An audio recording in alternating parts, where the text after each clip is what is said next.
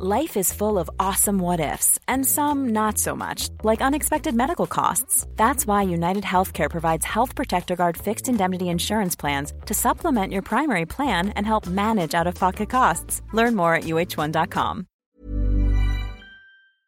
There's never been a better time to find out why BetMGM is the king of sportsbooks. Download the BetMGM app and place a $10 moneyline wager on any NBA playoff game. If either team hits a three-pointer in the game, you'll win $200 in free bets.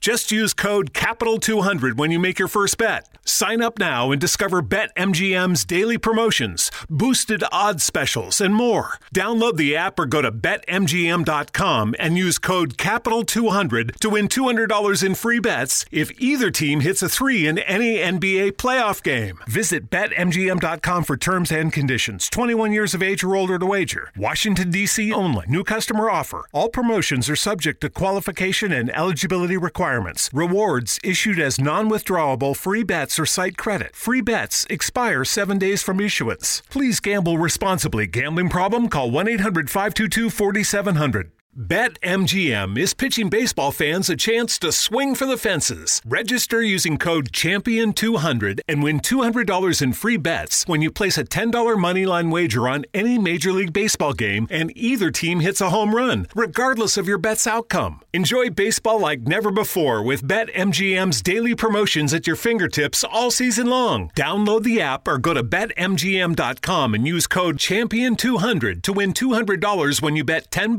on an MLB game and either team hits a home run. Sign up today and find out why nothing beats a win at the king of sportsbooks. Major League Baseball trademarks used with permission. Visit BetMGM.com for terms and conditions. Must be 21 years of age or older to wager. Virginia only. New customer offer. All promotions are subject to qualification and eligibility requirements. Rewards issued as non-withdrawable free bets or site credit. Free bets expire 7 days from issuance. Please gamble responsibly. Gambling problem? Call 1-888-532-3500.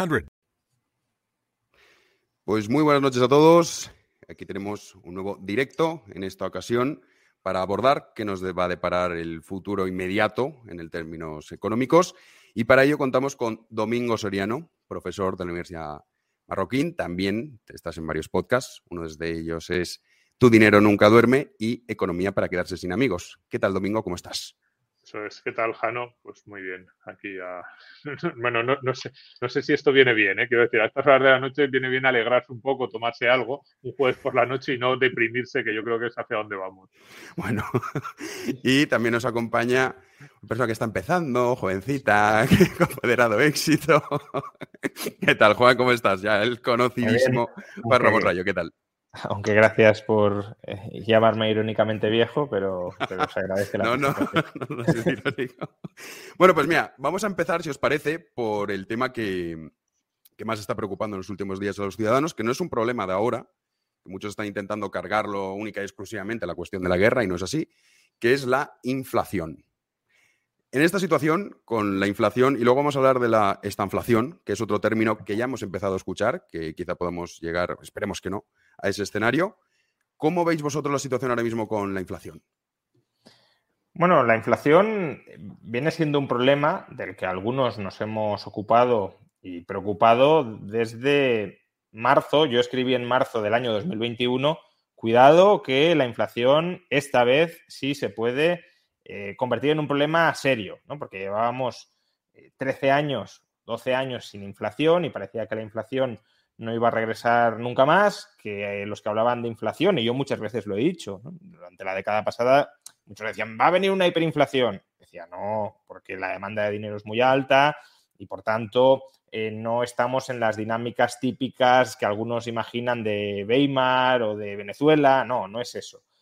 Pero en el año 2021... No solo yo, muchos otros economistas. No es que yo sea especialmente original ni me anticipara extraordinariamente, pero muchos economistas ya decían, cuidado que esta vez la inflación sí puede empezar a ser un problema y lo ha venido siendo cada vez más. Recordemos que al principio muchos nos decían que, era inflación, sí, anormalmente más alta de lo que estábamos acostumbrados desde 2008, pero era transitoria. Esto se iba a solucionar en unos pocos meses, porque había unos cuellos de botella como consecuencia de la pandemia que conforme pasara el tiempo pues se iban solucionando. Lo que hemos visto es que se han agravado. Lo cual es, para narrativa oficial, es un poco chocante, porque lo lógico es que si tienes un desajuste en la oferta, ese desajuste conforme pasa el tiempo se va arreglando, no se va empeorando y la inflación es cada vez mayor. Si se te ha caído la producción, lo normal es que suban más los precios justo al inicio, cuando la producción está en mínimos, no cuando ya ha pasado un año y has tenido tiempo para readaptarte y para aumentar la producción. Luego, a esos cuellos de botella, alrededor del mes de agosto, septiembre, se le empezó a añadir el cuello de botella energético, que ya dices, hombre, aquí exactamente la pandemia no ha tenido mucho que ver. En los microchips, a lo mejor, de algunas regiones de China o de Taiwán, pues a lo mejor, bueno, aunque Taiwán además no fue especialmente afectado por la pandemia, pero bueno, a lo mejor sí que ha podido tener que ver. Pero claro, en el suministro global de petróleo o en el suministro global de gas, no. Entonces aquí ya decían, no, pero esto es por las políticas energéticas que se están aplicando desde la Unión Europea y desde Estados Unidos, que han restringido la inversión en estos epígrafes. Vale, de acuerdo, pero es que esto ya viene sucediendo desde hace años. Qué casualidad que también este cuello de botella se haya revelado justo ahora y no, por ejemplo, en el año 2019 o en el año 2018, cuando las políticas en vigor más o menos eran las mismas. Y ahora, claro, ya el tercer acontecimiento es que esto es por la guerra, y porque Putin va a cerrar el gas o va a vender menos petróleo. De momento no lo ha hecho, aunque sí es cierto que compañías occidentales están comprando menos gas y menos petróleo ruso, pero el suministro global de momento se mantiene. Claro, pero una vez uno se fija en la inflación de Estados Unidos, ya no la de España, la de Estados Unidos, 8% en febrero, antes de la guerra. Y ahí no cabe culpar, como algunos he escuchado, que es que Putin ya empezó a cerrar el grifo del gas en septiembre en previsión de la invasión en febrero. Que algo de eso había, pero desde luego no es ni mucho menos determinante. Estados Unidos no consume gas ruso, por tanto la inflación de Estados Unidos no puede ser por el estrangulamiento energético de Putin desde septiembre de 2021. Entonces, Estados Unidos está al 8, nosotros estamos al 7,6, Europa está en torno al 6. Bueno, quizá hay otras dinámicas subyacentes, como un excesivo expansionismo monetario y fiscal durante el año y el año siguiente de la pandemia, que pueden explicar, no sé si la totalidad, porque es verdad que los cuellos de botella existen, aunque están vinculados con lo que estoy diciendo, pero existirían incluso al margen de ese expansionismo monetario y fiscal. Pero desde luego sí explican una parte, y es una parte que no estamos solucionando rápidamente. Respecto a eso que comentaba Juan, Domingo, la Reserva Federal hoy ha anunciado una subida de tipos de interés. La primera se prevé que va a haber 6 más durante este año. Bueno, ¿qué mecanismos tiene Europa? Porque Europa de momento no va por esa senda, aunque todo parece indicar que va a tener más remedio que caminar por esa senda. ¿Cómo lo ves tú, Domingo? Bueno, a ver, los mecanismos son parecidos. Quiero decir, los dos bancos centrales da la sensación de que han ido haciendo políticas, bueno, no iguales desde el punto de vista técnico, pero sí como filosófico, ¿no? De similares, y los mecanismos ahora son parecidos. La pregunta es cómo de preparada está la economía europea frente a la americana para eso. Es decir, yo creo que la cuestión no es tanta si el Banco Central Europeo se separa mucho de la FED, o yo creo que va a hacer un cierto seguidismo, quizás con un poco de retraso. Creo que además los países más potentes de la eurozona lo van a exigir. Es decir, creo que los alemanes, holandeses, austriacos no van a dejar que esto durante mucho tiempo tengamos tasas de inflación muy altas sin hacer nada. Y claro, la cuestión es, ¿la economía europea puede soportar? O sea, ¿tiene la misma flexibilidad? Porque eso es lo mejor de la economía americana, siempre ha sido su capacidad de ajuste y su flexibilidad ante situaciones que, sobre todo las empresas americanas, son muy rápidas y son capaces de afrontar casi todo, porque hay veces que sus políticos la llevan demasiado al límite. La economía europea no. Y dentro de Europa hay países mucho menos flexibles y mucho menos preparados. Y España yo creo que es uno de ellos. Entonces, claro, ahí en esa combinación de un país poco preparado dentro de una región que en sí misma no es especialmente ágil para ajustarse, pues incluso aunque las políticas sean similares, yo creo que nosotros lo vamos a pasar peor. Uh-huh.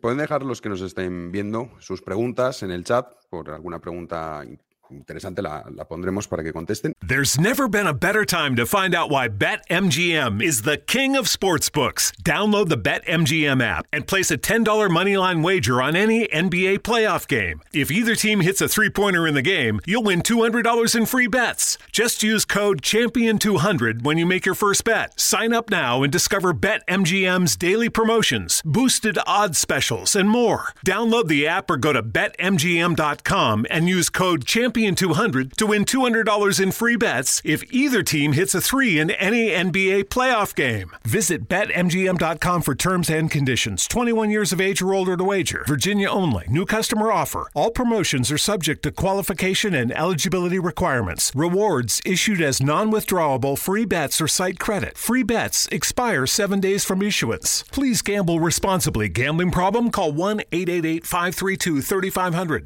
There's a lot of confusion and rumors out there about marijuana. Let's clear that up with some science. Fact, our brains are still developing until age 25, and using marijuana before then can actually cause changes in our memory. That's because THC, the active chemical in weed, attaches to receptors in the hippocampus, the part of your brain that creates memories. And memory problems can affect every part of your life. So whether you vape, smoke, or use edibles, it can affect your brain all the same. Learn more marijuana science at unfazedva.com. BetMGM is pitching baseball fans a chance to swing for the fences. Register using code CHAMPION200 and win $200 in free bets when you place a $10 moneyline wager on any Major League Baseball game and either team hits a home run, regardless of your bet's outcome. Enjoy baseball like never before with BetMGM's daily promotions at your fingertips all season long. Download the app or go to BetMGM.com and use code CHAMPION200 to win $200 when you bet $10 on an MLB game and either team hits a home run. Sign up today and find out why nothing beats a win at the king of sportsbooks. Major League Baseball trademarks used with permission. Visit BetMGM.com for terms and conditions. Must be 21 years of age or older to wager. Virginia only. New customer offer. All promotions are subject to qualification and eligibility requirements. Rewards issued as non-withdrawable free bets or site credit. Free bets expire 7 days from issuance. Please gamble responsibly. Gambling problem? Call 1-888-532-3500. Pero hay una cuestión que habéis nombrado que son las políticas energéticas.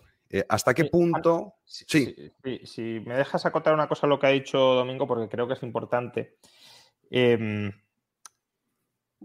Summers acaba de publicar un análisis hace creo que 2 días en el que pone de manifiesto que históricamente Estados Unidos, ¿no? por lo que decía Domingo de que Estados Unidos está mejor preparado y así es, pero históricamente Estados Unidos no ha sido capaz de controlar inflaciones del 8% con una tasa de paro por debajo del 4%, porque ahí lo que te está indicando es que hay un recalentamiento de la economía. Es decir, si tienes la inflación disparada y tienes pleno empleo, de nuevo, otro cuello de botella. Qué casualidad que hayamos llegado a pleno empleo en Estados Unidos y a mínimos de desempleo en la eurozona justamente al mismo tiempo que hay...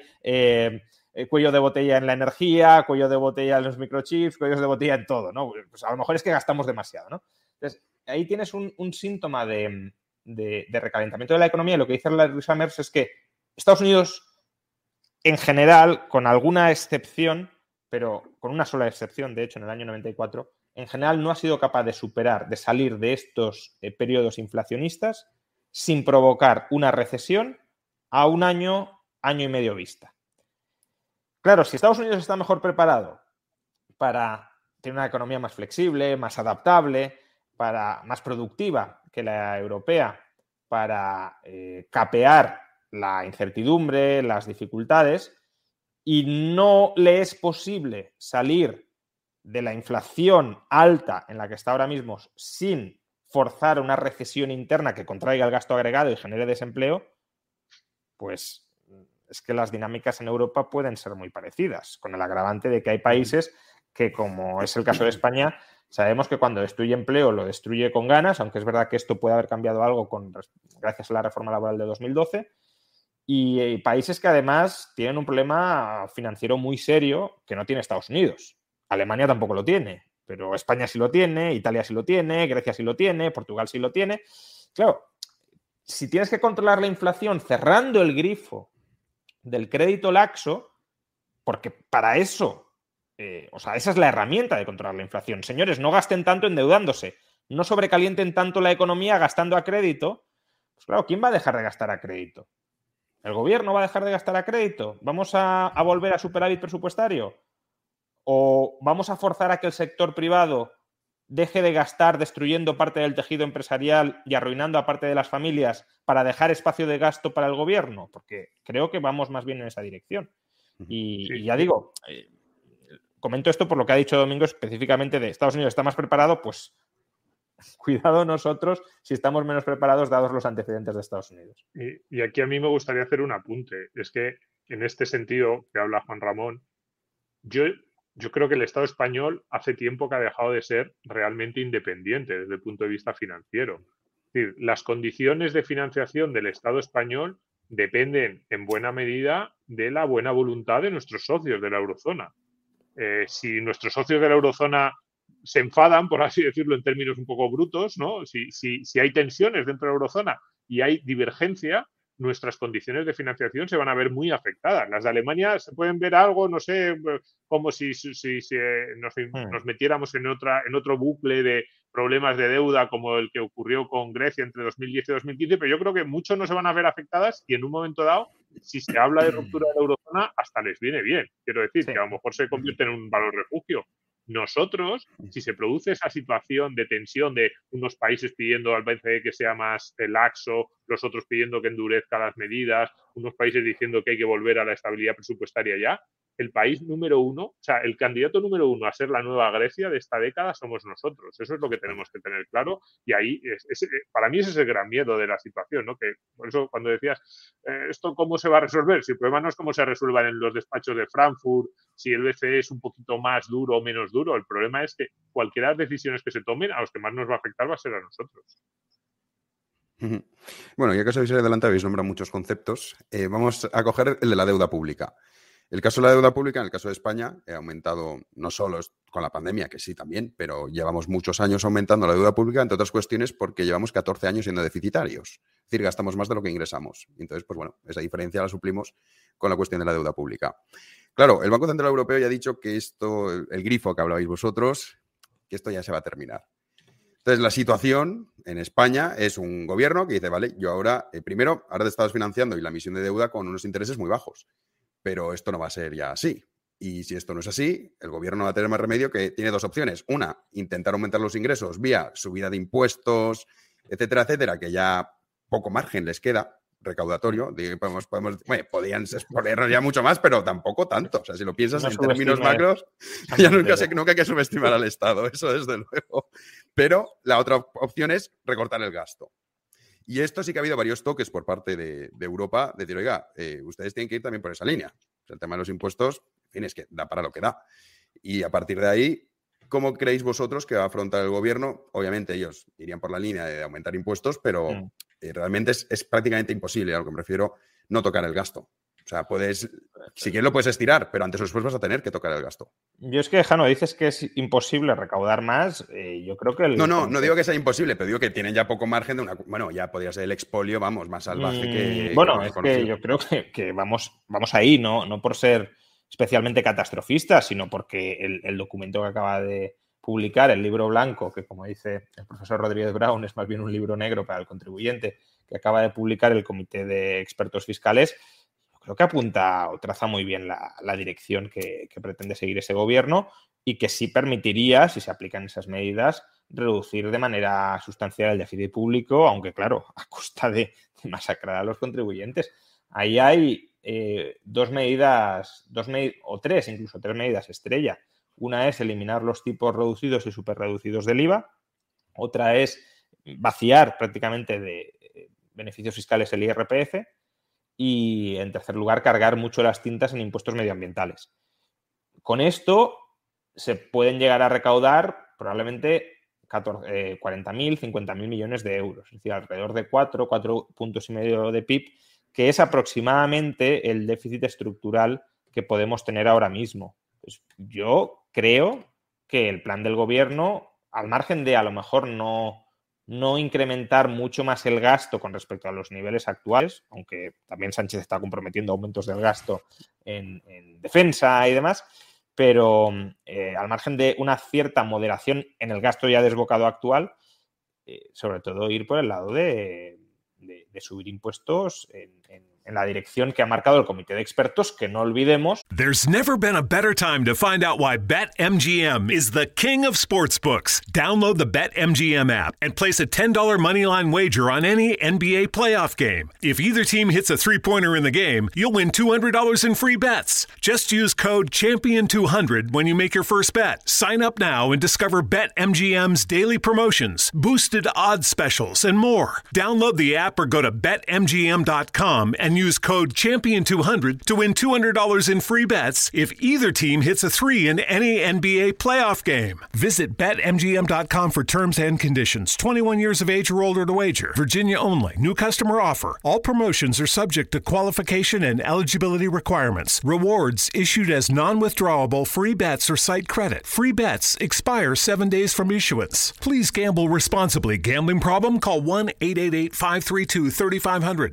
BetMGM is pitching baseball fans a chance to swing for the fences. Register using code CHAMPION200 and win $200 in free bets when you place a $10 moneyline wager on any Major League Baseball game and either team hits a home run, regardless of your bet's outcome. Enjoy baseball like never before with BetMGM's daily promotions at your fingertips all season long. Download the app or go to BetMGM.com and use code CHAMPION200 to win $200 when you bet $10 on an MLB game and either team hits a home run. Sign up today and find out why nothing beats a win at the King of Sportsbooks. Major League Baseball trademarks used with permission. Visit BetMGM.com for terms and conditions. Must be 21 years of age or older to wager. Virginia only. New customer offer. All promotions are subject to qualification and eligibility requirements. Rewards issued as non-withdrawable free bets or site credit. Free bets expire 7 days from issuance. Please gamble responsibly. Gambling problem? Call 1-888-532-3500.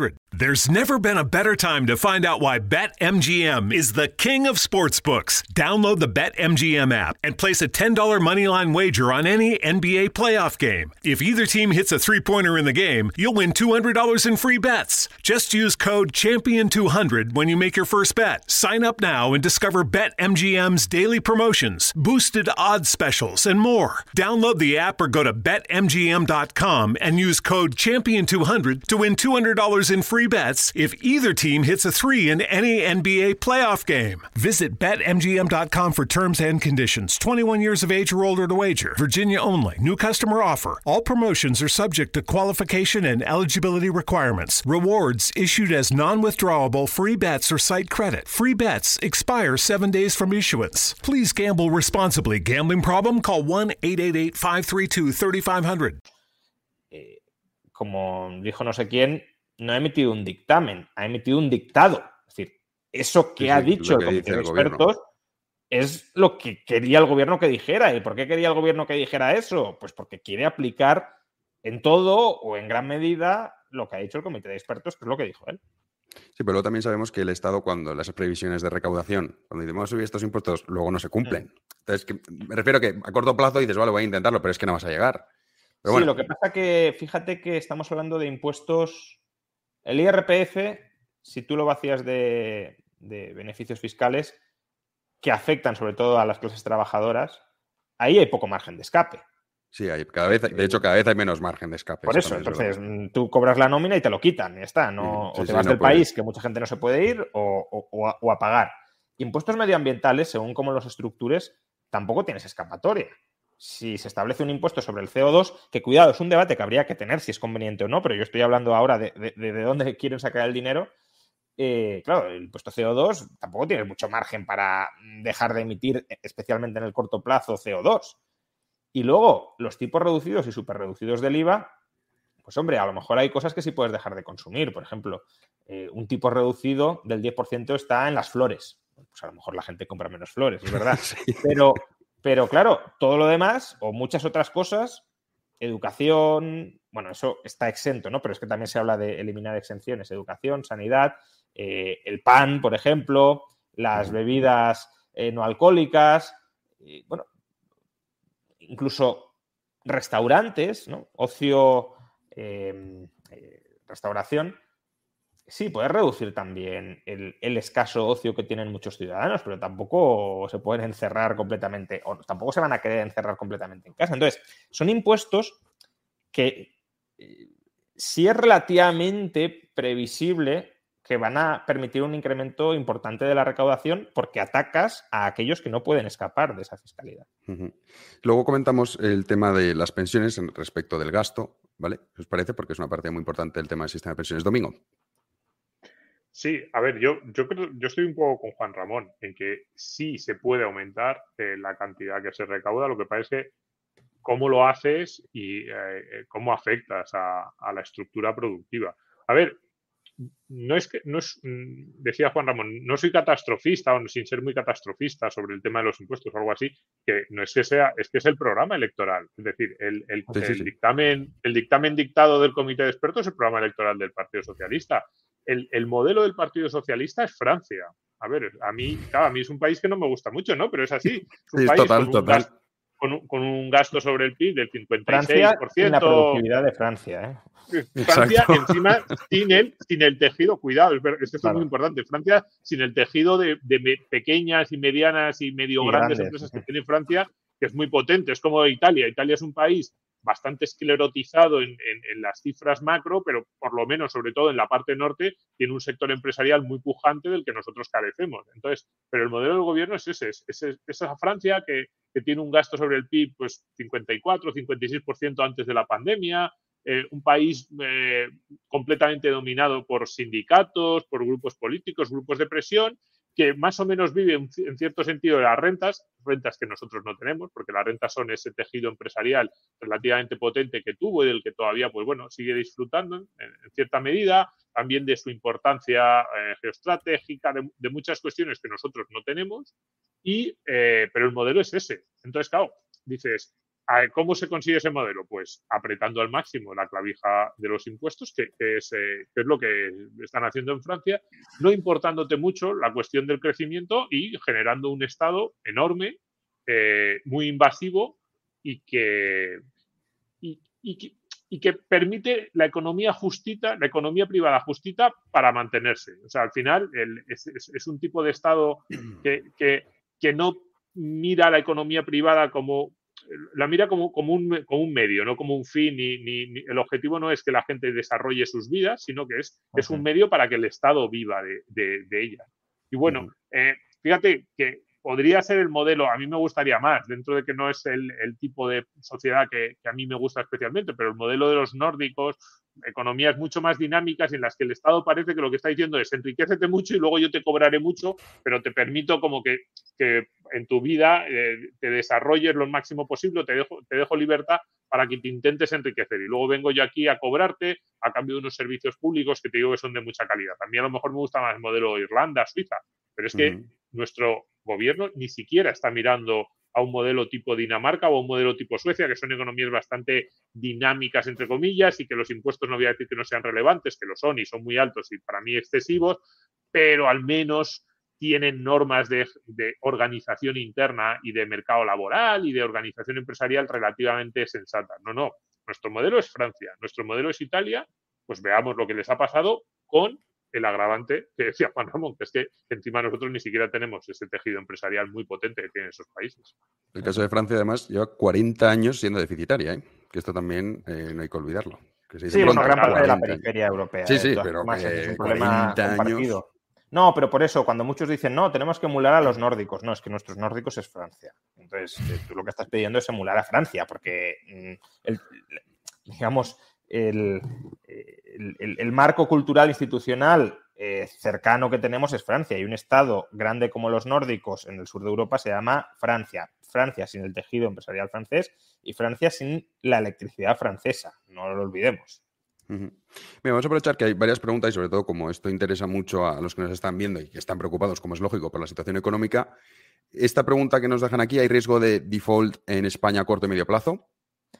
A ver, aquí un poco lo que comentaba Domingo. España no es autónoma a la hora de financiarse o a la hora de dar credibilidad a su deuda. Si no entramos en default es básicamente porque nos están manteniendo con respiración asistida.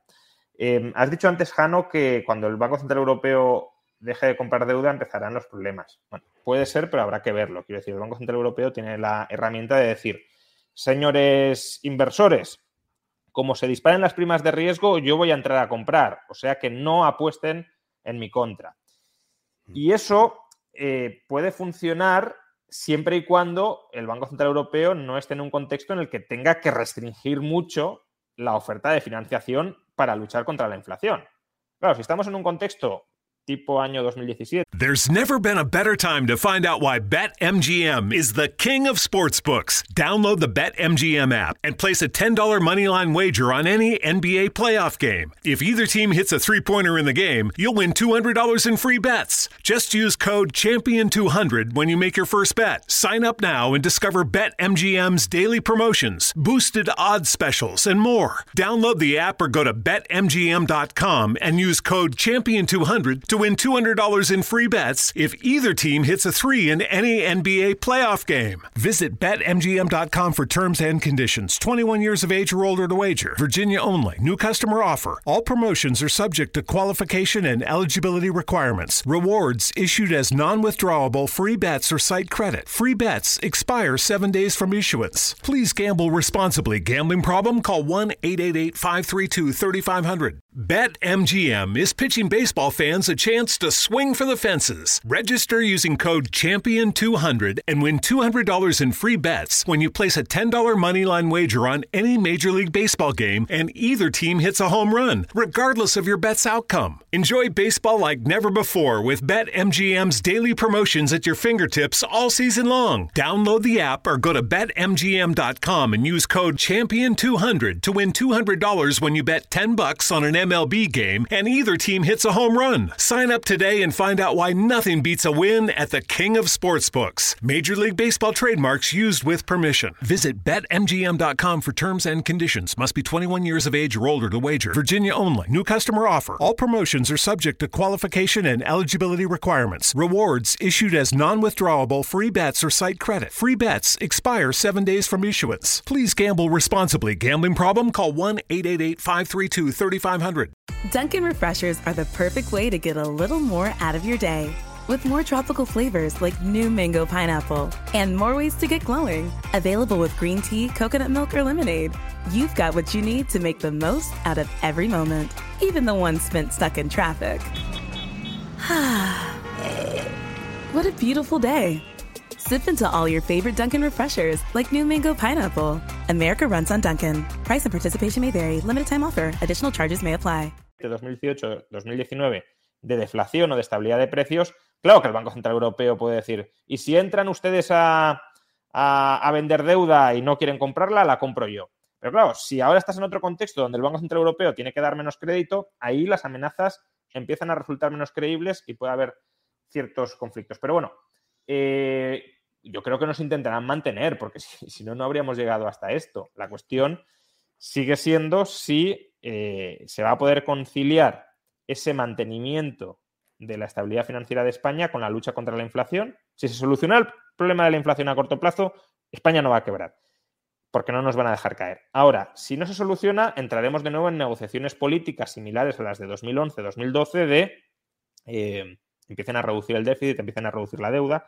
Antes, pocos días antes de la invasión de Ucrania, que en cierto modo vuelve a cambiar como cambió la pandemia, nos colocan un tiempo de impasse la ortodoxia macroeconómica, ¿no? El ministro de Finanzas alemán del Partido Liberal dijo que nada de cambiar las reglas fiscales en Europa y le dijeron, bueno, entonces los países que... Claro, las reglas fiscales son déficit del 3% y deuda pública del 60%. Entonces los países que tienen deuda pública del 120 o del 130, ¿qué hacemos con ellos? Dice, pues ya se pueden dar prisa en reducir la deuda. Uh-huh. Eso eran los planes, al menos los oficiosos, los declarados, del Ministerio de Finanzas alemán antes de la invasión. Ahora quizá nos den un poco más de cancha por la guerra y la incertidumbre y demás, pero los problemas de fondo siguen siendo los mismos. Uh-huh. Claro, Domingo, tú si quieres con esta pregunta que va muy ligada con esto, y así también puedes acotar, que nos pregunta Pepe Sánchez, ¿quién va a comprar deuda española cuando en el tercer trimestre el Banco Central Europeo deje de hacerlo? ¿Quebrará el Estado español? Que es un poco lo que iba el hilo anterior. ¿Nos rescatarán por fin? Sí, ahí, bueno, ¿quién va a comprar la deuda? Tiene razón Juan Ramón en que depende también de cuál sea la actitud, porque al final, a ver, el gran cambio, las palabras de Mario Draghi famosas del verano de 2012, en realidad no dijo nada. Lo que dijo es, no haremos lo que sea necesario. No hizo nada, simplemente dijo como que, pero tampoco es que, si tú analizas sintácticamente la frase desde el punto de vista de significados, el semántico de cada uno de los términos y el conjunto, es como que no decía nada, pero lo decía todo, ¿no? Entonces, cuidado con eso. Pero, ¿quién nos rescatará? ¿O llegará el default de España? Yo espero que no llegue, pero cuidado, no es necesario que llegue el default para que las cosas se compliquen mucho. Es decir, si llegamos a un escenario en el que cada cumbre europea hay un enfrentamiento, no tienes que llegar a Grecia. Grecia fue Grecia y llegó, bueno, con una situación muy complicada.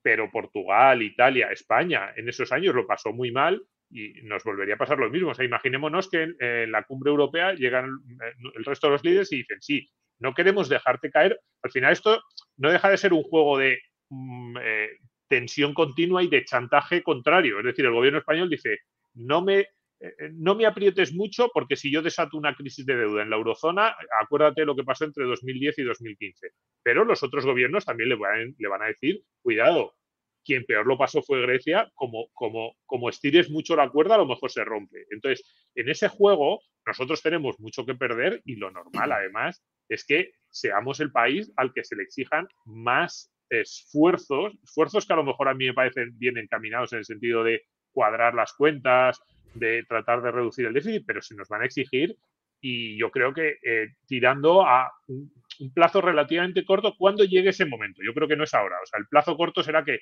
el día que se enfaden, el día que llegue la tensión en el Consejo Europeo, no van a decir, no, bueno, os dejamos 5 años más. No va a ser como, oye, en los 2 próximos ejercicios tenéis que volver a la situación que marca el Pacto de Estabilidad y Crecimiento y tenéis que poner esto en orden. Con una cuestión muy importante, que siempre que nos fijamos, no, Europa, como que Europa nos va a salvar, y yo muchas veces he dicho que menos mal que hay alguien en Europa, porque yo me fío más de los halcones alemanes que de los ministros de Hacienda y los ministros de Economía que hemos tenido aquí.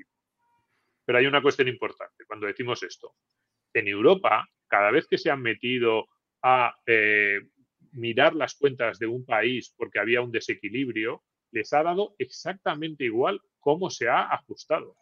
Y además no han permitido que los países planteasen planes o, digamos, formas de equilibrar las cuentas que serían la más sana. Es decir, si yo ahora mismo fuera ministro de Economía española, a lo mejor también les decía, mirad, voy a intentar establecer un plan de rebaja de impuestos, de impulso de la actividad económica, de atracción de inversiones extranjeras. A lo mejor ese plan, precisamente porque tiene mucho de eso, de rebaja de impuestos, entre otras cosas, el primer año me genera un poquito más de déficit, pero por favor dejadme, porque lo que voy a hacer es ampliar bases imponibles, generar crecimiento económico y recaudar más y ajustar el déficit de aquí a 2-3 años. Pero eso no te lo dejan en Europa. El día que llegan te dicen, no, mira, ya nos has mentido demasiado, ya no te creo más, ahora lo que tienes que hacer es ajustar. ¿Que ajustas subiendo impuestos a todos tus ciudadanos? A mí me da lo mismo. Yo lo que quiero el déficit es el 1. ¿Que tienes que bajar las pensiones el 10 o un 15? Me da lo mismo. El déficit al 1, al 0 o un 2% de superávit primario. Y ese es el escenario que yo creo que sí que es real. Ese escenario yo sí lo veo realmente factible a partir del año 2024-2025, que luego que España llegue al default o llegue a una situación de ruptura directa con el resto de los países de la eurozona.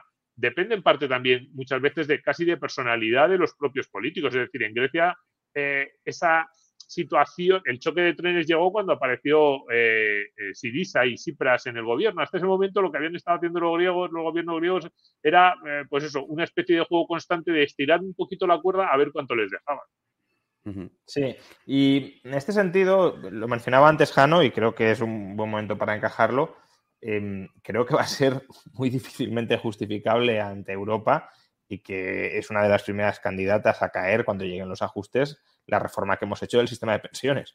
Es decir, tenemos un problemón gigantesco con el sistema de pensiones ya de antes y la reforma estrella que hemos aprobado ha sido indexar las pensiones a la inflación en nuestro máximo histórico de inflación desde el año 89. Es decir, estás promoviendo BetMGM is pitching baseball fans a chance to swing for the fences. Register using code CHAMPION200 and win $200 in free bets when you place a $10 moneyline wager on any Major League Baseball game and either team hits a home run, regardless of your bet's outcome. Enjoy baseball like never before with BetMGM's daily promotions at your fingertips all season long. Download the app or go to BetMGM.com and use code CHAMPION200 to win $200 when you bet $10 on an MLB game and either team hits a home run. Sign up today and find out why nothing beats a win at the King of Sportsbooks. Major League Baseball trademarks used with permission. Visit BetMGM.com for terms and conditions. Must be 21 years of age or older to wager. Virginia only. New customer offer. All promotions are subject to qualification and eligibility requirements. Rewards issued as non-withdrawable free bets or site credit. Free bets expire 7 days from issuance. Please gamble responsibly. Gambling problem? Call 1-888-532-3500.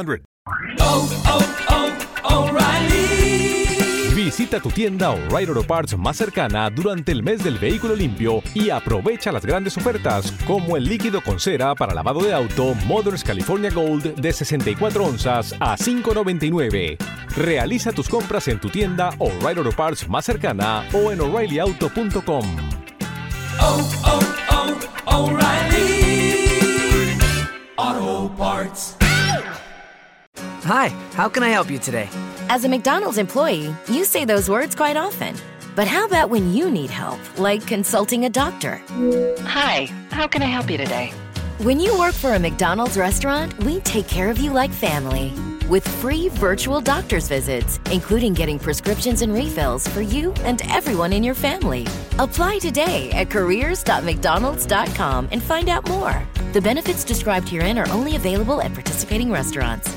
Un estallido del gasto sostenido, además, porque no es que digas, oye, te compenso de una vez la inflación de este año, pero el año que viene volvemos a las pensiones previas. No, no.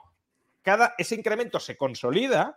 Y claro, si tú tienes una inflación que puede ser promedio, no sé, del 5 o del 6 este año, porque el año pasado fue del 3,5, pero porque los primeros meses fueron de inflación muy baja, pero claro, si ahora la inflación se mantiene en los niveles actuales, aunque crezca un poco hasta final de año, que si cerramos en el 4, pues estaremos en torno al 5,5 o 6 de inflación. Entonces, una revalorización, aunque sea nominal, quiero decir, que también va de la mano de un aumento nominal de los ingresos, pero una revalorización del 4, del 5% de nuestra principal partida de gasto, que además se consolida de cara al futuro para generaciones de nuevos entrantes, es que es una bomba de relojería total.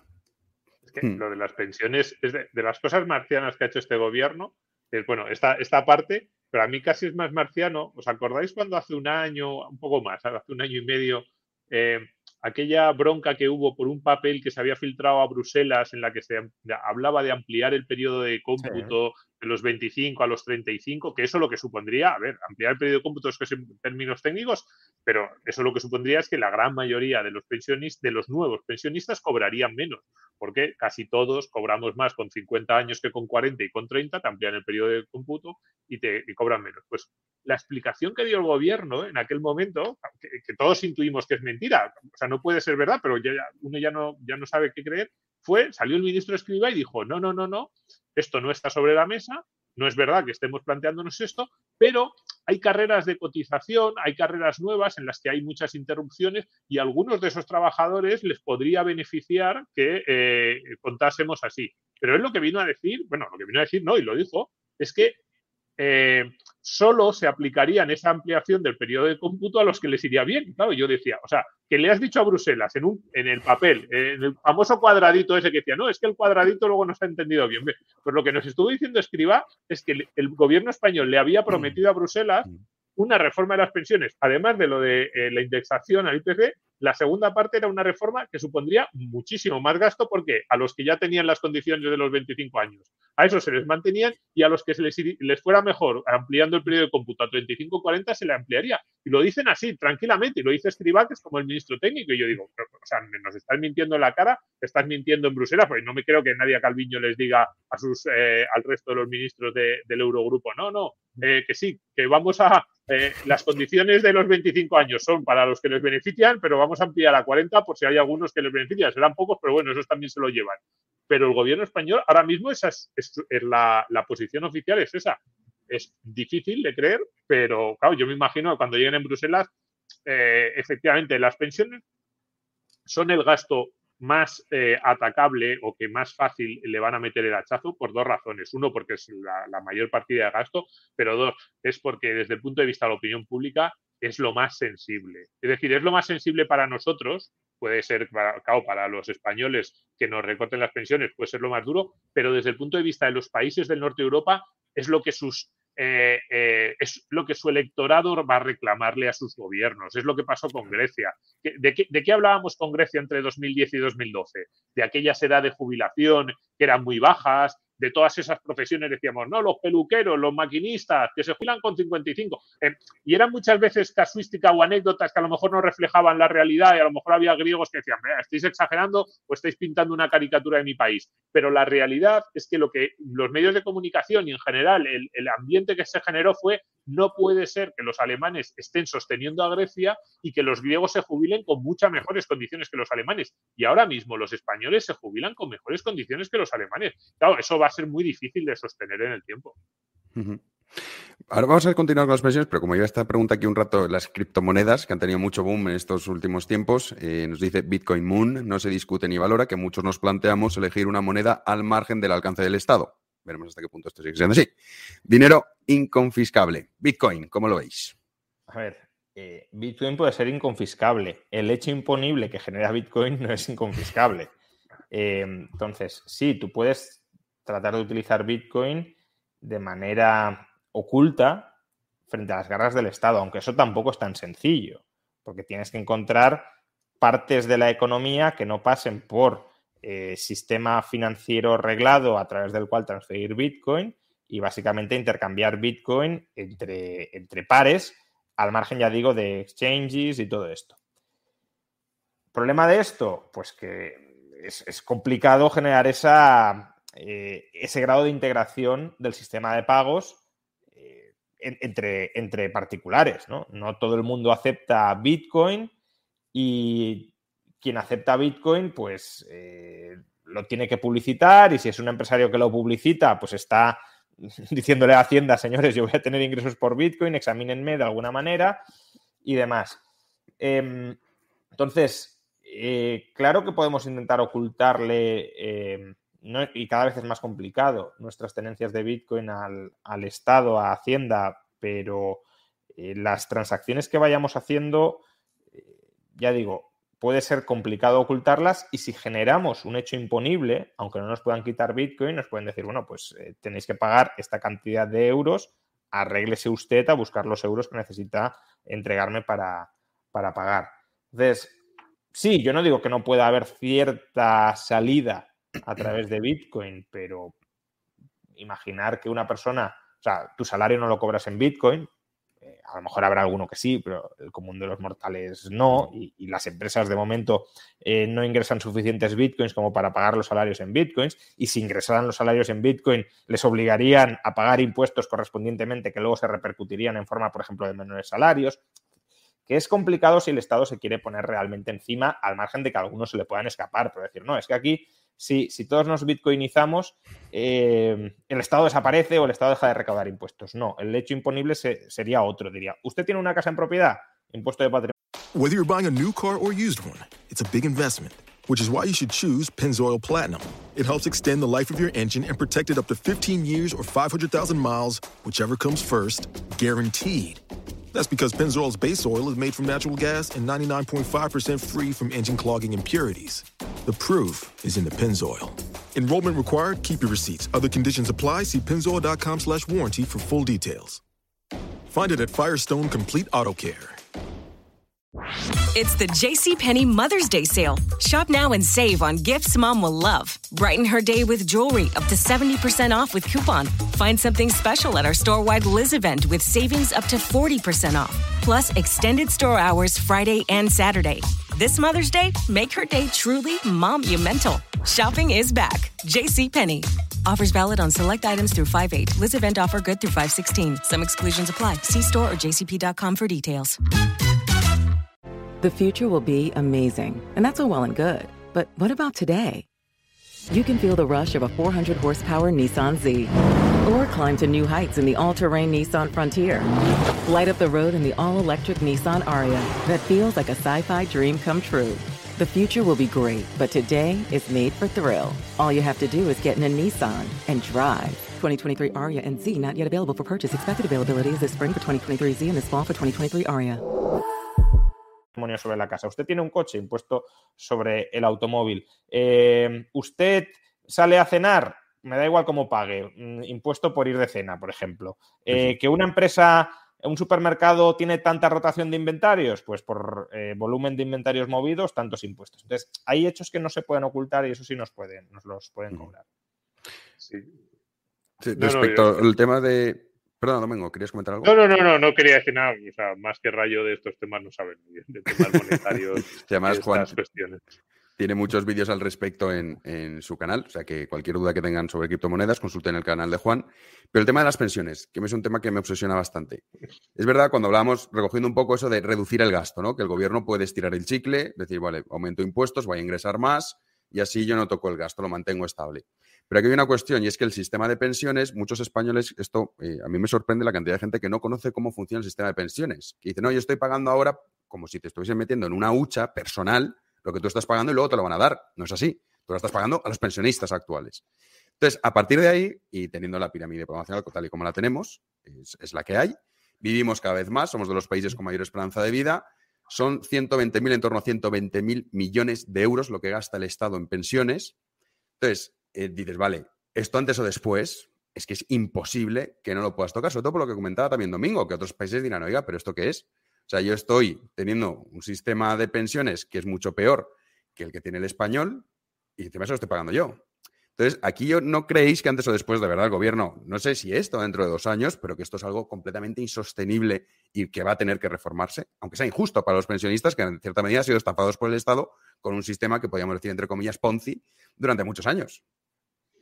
Sí, bueno, no sé, o sea, es cierto, también ha generado algunas cosas, digamos que hay gente que ha cobrado unas pensiones que están muy bien. Yo creo que el sistema se ha legitimado mezclando, es cierto, gente que le habría ido mucho mejor si hubiera podido ahorrar, probablemente yo creo que una gran mayoría, y además eso habría generado efectos en cadena, ¿no? Más inversión en el conjunto del país. Es que el ahorro genera muchos efectos positivos a medio plazo de los que desgraciadamente pues no hemos podido disfrutar. Pero sí, a ver, que las pensiones se van a tener que recortar, es evidente, pero mirando hacia el futuro y mirando hacia atrás. A ver, la Seguridad Social recorta las condiciones de los nuevos pensionistas cada poco tiempo, además. O sea, desde que yo empecé a trabajar hace unos 20 años, pues no sé, ahora han cambiado las reglas. A ver, han cambiado las reglas de forma muy relevante. Quizás 2 veces, pero pequeños ajustes han hecho muchos más y siempre están en el mismo sentido. Las reformas de pensiones son siempre no son reformas, son recortes. Entonces, lo van a seguir haciendo. La clave es si el día que lo hagan es demasiado tarde, si la bola de déficit es demasiado grande y lo que decía antes, en la eurozona, nuestros socios, que son de los que dependemos para sobrevivir financieramente, porque para mí es que eso es lo más importante. Yo creo que eso es lo que la gran mayoría de la población no tiene en cuenta, que no somos independientes desde un punto de vista financiero. Para financiar el gasto público en España necesitamos que nuestros socios de la eurozona lo toleren.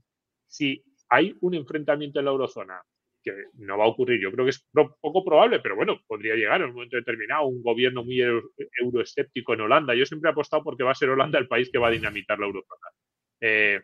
Pues un gobierno muy euroescéptico, incluso un primer ministro en problemas, y dice, no estoy dispuesto, prefiero volver a mi moneda nacional antes que seguir subvencionando a los vecinos del sur.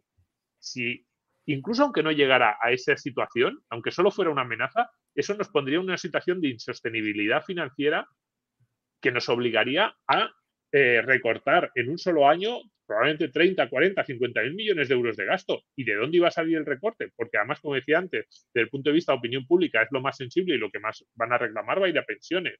Y entonces van a decir, No, ya ni siquiera en reglas de los nuevos pensionistas, porque que a los pensionistas de 2030 les van a cambiar las reglas es algo que está descontado. Nos van a hacer trabajar más, la edad legal de jubilación se va a establecer en 67 y lo que es más importante, porque bueno, ahora mismo en realidad son 65 y 67, para un porcentaje muy alto de trabajadores siguen siendo 65 si tienen los años cotizados. Pero lo más importante es que las reglas para jubilarte a los 67 van a ser muchísimo más duras. Claro, no es, te van a decir, no, si la edad legal sigue siendo 67, pero si tú quieres cobrar una pensión similar en condiciones a la que ahora está cobrando tu padre, a los 67 tendrás que llegar a los 70 o 72, con lo cual que la edad teórica sea en 67 no vale nada. Entonces, pero cuidado al escenario de que nos digan, tenéis que recortar ya, me da igual las reglas a futuro, ahora. Y que el palo también se lo lleven los pensionistas del presente, que yo siempre les he dicho, estad tranquilos, a vosotros no os tocarán porque pues, por fuerza electoral, por muchas razones, pero si llega a esa situación de tensión, claro que se les tocará igual que se les tocó a los pensionistas griegos. Además, las razones que da el gobierno son un poco absurdas, no solo este gobierno, todos. No, es que hemos firmado una ley diciendo que las pensiones se van a revalorizar con el IPC. Oiga, ¿usted qué se cree? ¿Que había una ley en Grecia que decía dentro de 5 años recortaremos las pensiones un 40%? Pues no había, simplemente un día llegaron y dijeron no hay dinero en la caja, fuera. Porque además, como las pensiones, como tú decías, no se están, o sea, no es una bolsa de ahorro, las pensiones en realidad, el sistema de seguridad social no existe. Yo siempre lo digo, o sea, no existe en el sentido de que no hay unos ingresos específicos y unos gastos específicos de pensiones. Es una aproximación. No, al final lo que hay es un Estado español que tiene unos ingresos y que tiene unos gastos. Si al Estado español un día le dicen tienes que recortar 50.000 millones, uno de los palos va a venir en pensiones porque es que no tendría sino de dónde recortar. Bueno, no sé, a lo mejor se pone y cierra todos los ministerios salvo el de Interior, el de Defensa y el de Justicia. Claro, y entonces replica el modelo de Rayo. Entonces, claro, a lo mejor dicen, no, se cogen el libro de Rayo de un modelo liberal, ¿no? Que tenía un 5% de gasto. Y entonces tenemos un 5% de gasto en las funciones básicas del Estado, las que planteaba Juan Ramón, y luego pensiones públicas que se comen el 25% del PIB. Y ya está, y no hay nada más. Oye, eso se podría hacer. Yo siempre lo digo cuando hablo de pensiones. Si tú quieres pagar pensiones más generosas que las actuales, pues eso, te coges el libro de Rayo, todo lo que no sean pensiones lo quitas y ya lo tienes. Pero que está hablando del cortoplacismo democrático, estamos ahí hay un problema. El modelo que planteo yo es un modelo privatizando la mayor parte del Estado y bajando impuestos. Claro, para hacer lo que propone Domingo sería mantener los salvajes impuestos actuales y que el Estado no preste servicios como sanidad o educación. Lo cual sería desastroso para la población. It's the JCPenney Mother's Day sale. Shop now and save on gifts mom will love. Brighten her day with jewelry up to 70% off with coupon. Find something special at our store-wide Liz event with savings up to 40% off. Plus extended store hours Friday and Saturday. This Mother's Day, make her day truly monumental. Shopping is back. JCPenney. Offers valid on select items through 5/8. Liz event offer good through 5/16. Some exclusions apply. See store or jcp.com for details. Población, porque sanidad y educación son servicios básicos que la inmensa mayoría de la población quiere consumir y quiere consumir en condiciones de calidad. Yo lo que planteo es no le quites a la gente el dinero y que la gente pueda utilizar ese dinero para contratar esos servicios entre proveedores privados competitivos en el mercado. Pero claro, si tú le quitas a la gente ese dinero, no tiene dinero para contratar sanidad y educación en el mercado y luego dejas de prestarle esos servicios desde el Estado, pues la estás destrozando, obviamente. Sí, el sistema de capitalización que en España tiene muy, muy mala fama y que incluso cuando lo planteas algunos dicen, pero bueno, ¿qué me estás contando? No sé, eso es una cuestión ya casi de mentalidad y también del perverso juego democrático del cortoplacismo, ¿no? Y de cómo así pues consigues tener muchos votos. Y que la transición cautivos. Es complicada, eso también es. Sí, desde luego. O sea, no podríamos pasar de la noche a la mañana a un sistema de capitalización. Pero bueno, deberíamos empezar por lo menos con un sistema mixto y luego ya poco a poco ir pasando por ahí. Una pregunta que nos dejaba Paco Medialdea. En esta situación, ¿cómo protegemos nuestras inversiones? En caso de un conflicto mayor, supongo que se refería a la cuestión de Ucrania y Rusia o de default, ¿hay alguna manera de anticiparse, vender fondos para comprar oro? El oro que... Bueno, ya sabemos que es el valor refugio para muchos, incluso en la actualidad. A ver, es complicado, ¿no? Es complicado porque en un escenario deflacionista la compra obvia es dinero y bonos, moneda fiat y bonos, pasivos estatales y quizá pasivos privados. Claro, si tenemos inflación, ¿qué se va a revalorizar con la inflación? pues se van a revalorizar los activos reales y se podría revalorizar también la bolsa, porque al menos determinadas empresas bursátiles, porque si, claro, ¿de qué suben los precios? Pues suben los precios de bienes y servicios que venden las empresas, con lo cual los beneficios nominales de las empresas también aumentan y, por tanto, tiene sentido que las cotizaciones bursátiles, que son el valor capitalizado de esos beneficios nominales futuros, pues también aumenten. Pero claro, si vamos a un contexto de estanflación, del que podemos hablar más tarde, sí, ahora comentamos eso, sí. Suben los precios, pero la actividad económica se contrae o se estanca. Y ese tampoco es un contexto muy, muy beneficioso para la bolsa. De hecho, los años 70 no fue una buena década para la bolsa. Los 80 y los 90 sí, pero los años 70 no. Entonces, en ese contexto de estanflación, ¿qué es lo que puede funcionar? Pues probablemente hasta cierta medida inmuebles, aunque los inmuebles también son muy sensibles al estado de la economía. Si la economía está estancada, no tienden a crecer tanto. Y luego, pues lo que decíais, el oro y actualmente, pues en tiempos más modernos, las criptomonedas, o yo más bien diría Bitcoin.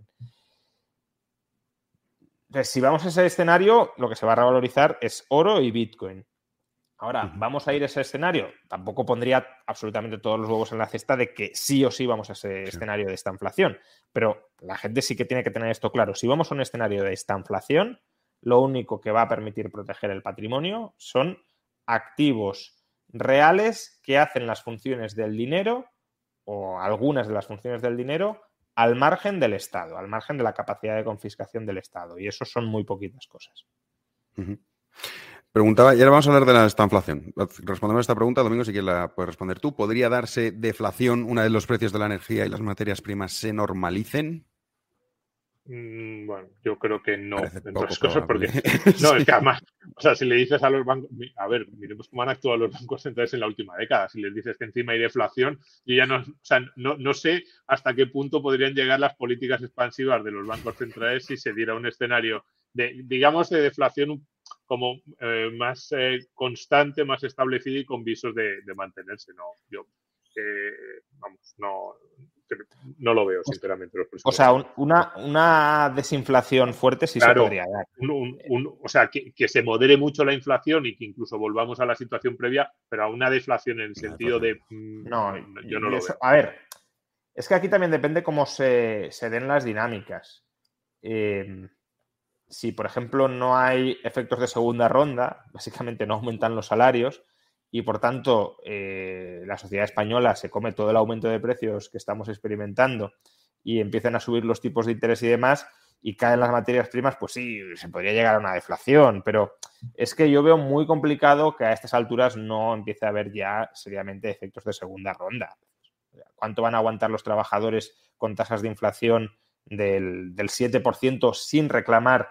No, a lo mejor subidas del 7, pero sí del 4 o del 5 que les compense en parte la inflación. Entonces, claro, si tú subes el 4 o el 5, la empresa el año que viene también tiene que subir el 4 o el 5 para compensar el margen, porque si no la alternativa es menor margen, menor contratación, despidos, etcétera. Y ahí, de hecho, ya están aumentando los salarios. Y hay empresas... Por ejemplo, en enero 20.000 empresas aumentaron los salarios un 6%. Los salarios en términos promedio del conjunto en algunas regiones de España como País Vasco y La Rioja están creciendo al 4%. Entonces, yo creo que de esto vamos a ir viendo más. Y claro, si todo esto pasa, las materias primas influyen, pero son un componente más. No son el componente principal. Aparte, deflación, que entendemos por deflación de materias primas, que regresemos al nivel de precios de materias primas previo a la guerra, bueno, es que eso ya era un problema. Era un problema de precios altos que pueden generar efectos de segunda ronda como los que estamos viendo y vamos a seguir viendo. Habéis nombrado estanflación, que es el nuevo término que escuchamos en los últimos, diría, días, casi ni semanas. Y mucha gente se pregunta qué es la estanflación. Básicamente es inflación con estancamiento económico, o sea, una bomba. Uh-huh. Así, en resumen corto. Pero comentadlo vosotros, Domingo, que es explicar lo que es la estanflación, qué supondría, y luego Juan también al respecto de este asunto. Bueno, no, lo que es lo has dicho perfectamente. Y el escenario, para los que se acuerden, pues el que se está planteando es el de los años 70. que bueno, pues lo que ocurrió fue una década muy complicada desde todos los puntos de vista, también en términos sociales, que al final parece que la economía no, luego en términos sociales, en términos geopolíticos, bueno, es muy, muy complicada. Efectivamente, si tú tienes, la inflación normalmente se produce, bueno, normalmente, o digamos que la inflación en ocasiones te puede venir dada por un exceso de alegría. Y eso no es que sea bueno que se te genere inflación por ahí, pero es como, bueno, es que lo estamos haciendo también, está habiendo tanto crecimiento económico y tanto optimismo hacia el futuro que de repente eso te genera subidas de precios, subidas de salarios, todo el mundo, bueno, eso puede llegar a ser muy peligroso si se te descontrola, pero bueno, al menos como que vienes de esa parte, ¿no? El problema es que en los años 70, y ese es el escenario que ahora algunos plantean que se podría dar, es... la inflación se te empieza a producir por otras circunstancias, pues en los años 70, pues es cierto, se asoció mucho a la cuestión de la energía y a las tensiones geopolíticas y al boicot directo, claro, de los países productores respecto a los países aliados de Israel o a los países occidentales, y no hay ni siquiera esa razón de un crecimiento económico, y de repente lo que tienes es unas economías que no están preparadas para ese shock de oferta, casi podríamos decir que es un poco lo que se está dando ahora, y no te están creciendo económicamente. Yo creo que, ya no sé si creer o esperar. Yo espero que no lleguemos a una situación como esa, pero efectivamente, la próxima década, que yo no era demasiado pesimista, hace un año muy despreguntado, yo decía siempre que yo solo era pesimista con la situación de la economía española, que creía que íbamos a ser el alumno tonto de la clase de los años 20 y que el resto de las economías iba más o menos a pasarlo relativamente bien. Ahora sinceramente no soy tan optimista con el resto de las economías, sigo siendo igual de pesimista con la economía española. Sí, Domingo lo ha explicado bien, es decir, la inflación se suele asociar a excesos de gasto agregado y, por tanto, a crecimientos exorbitantes, que es un poco la dinámica en la que estamos ahora. Insisto, Estados Unidos tiene no pleno empleo, sino superpleno empleo. Hay si contrataras a todos los parados que hay ahora mismo en la economía estadounidense, seguiría habiendo 5 millones de puestos de trabajo no cubiertos en Estados Unidos. Es decir, que hay mucha demanda de empleo y muy pocos trabajadores disponibles para rellenar ese empleo. Entonces, hay un sobrecalentamiento económico claro, sobre todo en Estados Unidos. En Europa, quizá en menor medida, pero no olvidemos que estamos también en mínimos de tasa de paro desde la creación de la eurozona. ¿La idea cuál es? Pues que si esa alegría desaparece, si entramos en estancamiento, la inflación también debería desaparecer, porque si la inflación es el síntoma del sobrecalentamiento, si no hay sobrecalentamiento, no hay inflación. El problema es que la inflación se puede enquistar dentro de las expectativas de los agentes. Es decir, si yo espero que los precios van a subir un 5, puedo reclamar alzas salariales del 5. Y si me conceden alzas salariales del 5, los empresarios también tienen que subir los precios un 5 o a lo mejor un 6 para mantener o ampliar un poco los márgenes. Entonces, si yo espero que sigan subiendo los precios un 6, pues yo pediré también aumentos de mis salarios. Eso, claro, ese círculo perverso se puede cortar. ¿Se puede cortar cómo? Pues generando una contracción económica interna muy fuerte que haga que los agentes ya no esperen subidas de precios, sino bajadas. Pero claro, este es el dilema de los bancos centrales. ¿Hasta dónde hundo la economía? ¿Hasta dónde machaco la economía? Ahora la FED está diciendo, no, subimos un cuarto de punto y luego iremos subiendo. ¿Por qué? Porque no quieren hacer mucho daño a la economía. Entonces, si no haces, digámoslo así, suficiente daño, quizá no cambias el curso de las expectativas.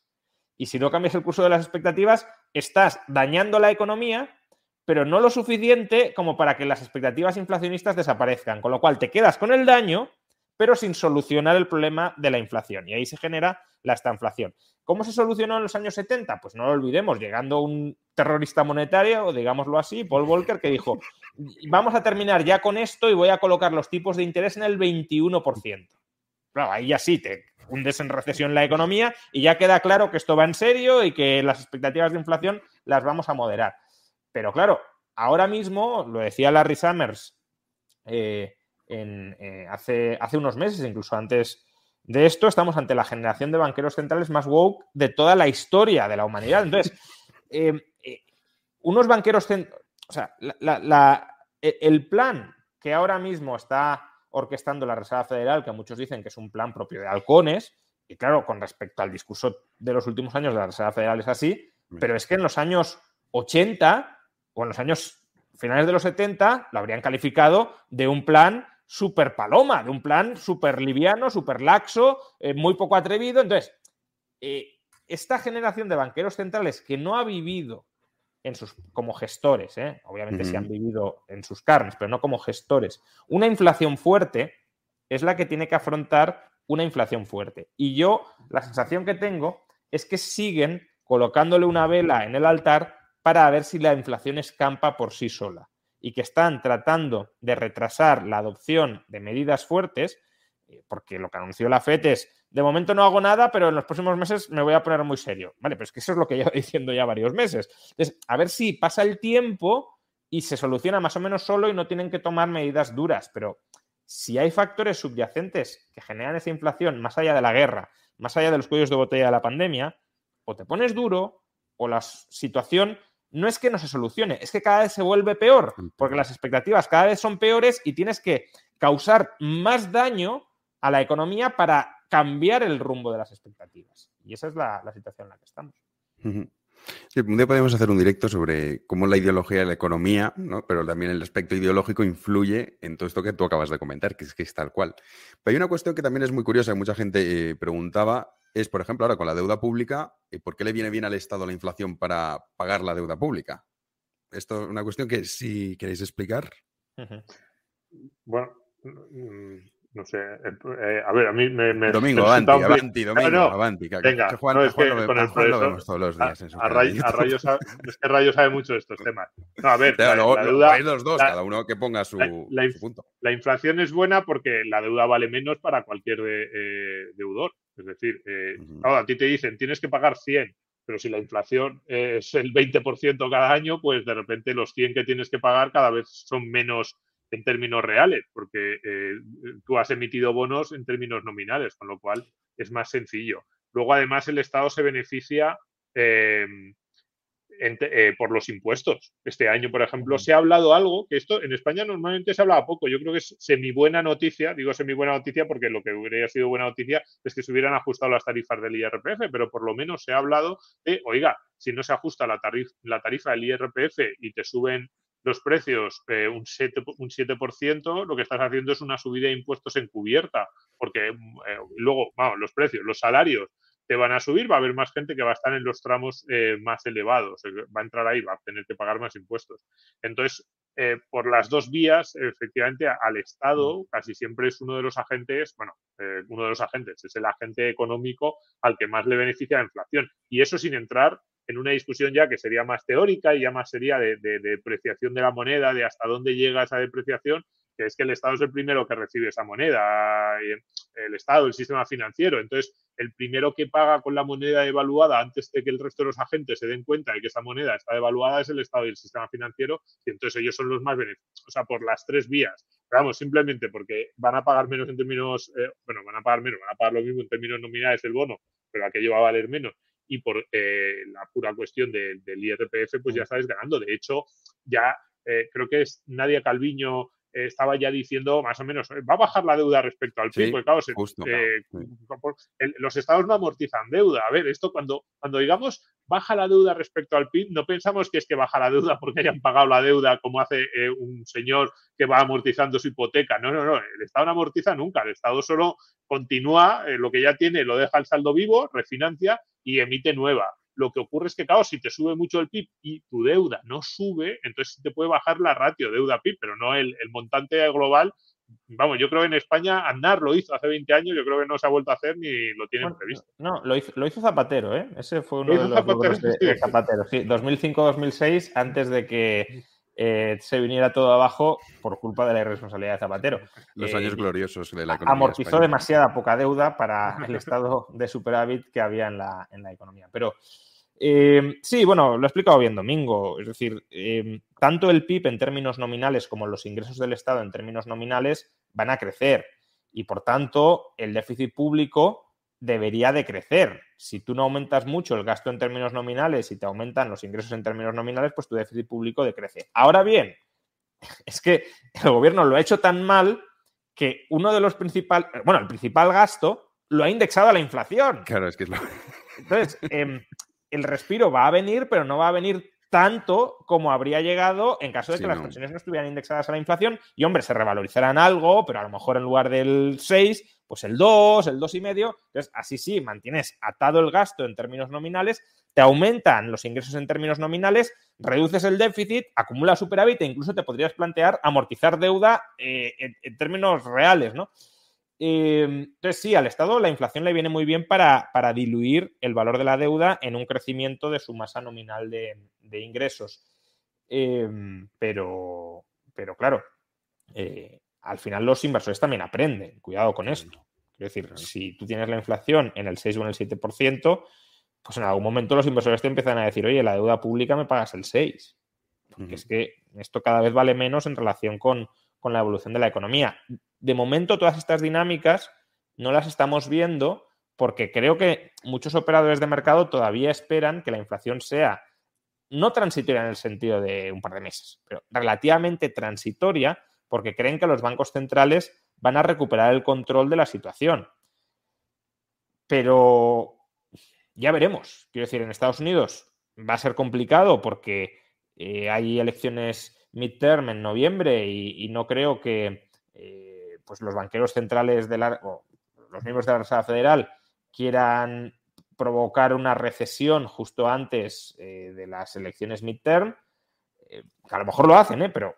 hay ese condicionante político, pero si el condicionante político en Estados Unidos ya es complicado, porque al final también pensemos que hasta cierto punto la decisión que toma Powell es una decisión, no entro en si esto está bien o está mal, pero que es una decisión política de quiero que salga elegido Donald Trump dentro de 3 años, porque si tú montas una recesión ahora en las midterm y le das una plataforma a los republicanos o montas una recesión en año y medio, es que ya le estás dando la presidencia en bandeja a los republicanos, que luego veremos si es Trump el candidato o no, pero que al final toma esa decisión política, no solo toma la decisión económica, toma la decisión política, y eso sin duda pesa en las decisiones económicas que toma. Yo quiero que Trump sea mi presidente, que me estuvo además insultando cuando lo era, pues a lo mejor no quiere, ¿no? Y por tanto adopta decisiones económicas condicionadas por análisis políticos. Pero si el condicionante político en Estados Unidos ya es muy serio, pues imaginemos en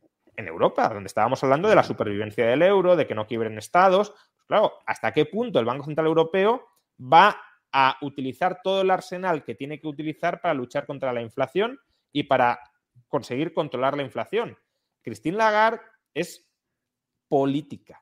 Claro. Bueno, y no solo Christine Lagarde, el vicepresidente del Banco Central Europeo, Luis de Guindos, es político. Es decir, el Banco Central Europeo se ha politizado durante los últimos años a un nivel exagerado. Es formalmente independiente, pero es una independencia controlada por la gente que antes formaba parte de los ejecutivos nacionales y además de los peores ejecutivos nacionales, que son los de la periferia europea. Con lo cual, claro que nos podemos encontrar en una situación en la que el Banco Central Europeo diga yo no quiero que se rompa el euro, yo no quiero generar una recesión muy fuerte en determinados países de la eurozona, no voy a subir los tipos de interés tanto como debo y se te descontrola la inflación. Eso puede pasar. Sí, lo que ocurre es que ahí, o sea, según estaba diciendo Powell, no sé qué, yo estoy diciendo, bueno, lo de Christine Lagarde, o sea, es probablemente el cargo menos técnico o el perfil menos técnico que ha habido en un banco central desde que yo tengo memoria, y tampoco los anteriores banqueros, todos ellos tenían conexiones políticas, por así decirlo, ¿no? Pero cuidado, en la eurozona hay una cuestión de una complejidad enorme que ha salido bastante en la charla, pero es que para mí es lo fundamental, que es que no dejamos de ser muchos países compartiendo una sola moneda con unas reglas comunes que no se cumplen. Y es cierto, ahí es verdad que dicen, no, pero es que los primeros que las incumplieron en su momento fueron los franceses, los alemanes. Yo ahí ya no entro, pero que hay unas reglas que no se están cumpliendo y hay unas prioridades políticas muy diferentes. Y los ciudadanos de Europa, yo creo que sí que han demostrado en los últimos 20 años que la Unión Europea la ven con unos ojos bastante... prácticos, en el sentido de que se acercan o se alejan de la Unión Europea en función de lo que sirve a sus intereses, pero yo no creo que haya un europeísmo militante.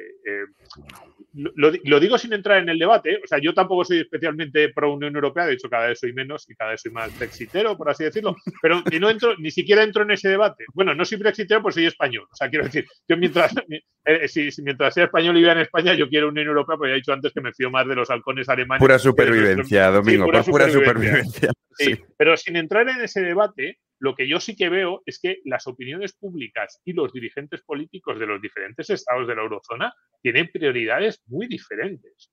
Prioridades que además pueden cambiar en 2 meses por cuestiones anecdóticas. Yo escribí hace un mes o así un artículo en el que decía, es que tú tienes un escándalo de corrupción en el gobierno alemán asociado a lo mejor a, yo qué sé, a la novia de un ministro o al tío de una ministra, y en el gobierno alemán tienen un problema de corrupción. Y la tentación para que llegue un asesor y diga, oye, tenemos que liberarnos de esto, monta un cirio, monta un pollo en el próximo Consejo Europeo y di que los estados del sur de Europa se están saltando las reglas y que Alemania va a volver a ser la que va a liderar la disciplina fiscal en Europa, esa tentación con cualquier chorrada está ahí.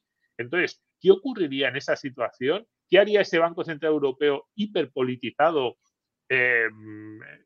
¿Qué harían los diferentes países con las tensiones que vemos constantemente en cuestiones menos relevantes? A mí, además es que no tengo una respuesta. Lo que sí que sé, y casi vuelvo al comienzo de la charla, es que los que más podríamos sufrir somos nosotros. O sea, los que estamos en una situación más inestable para que eso pase y nos caigamos del equilibrio somos nosotros, somos España, y eso es a mí lo que más me preocupa.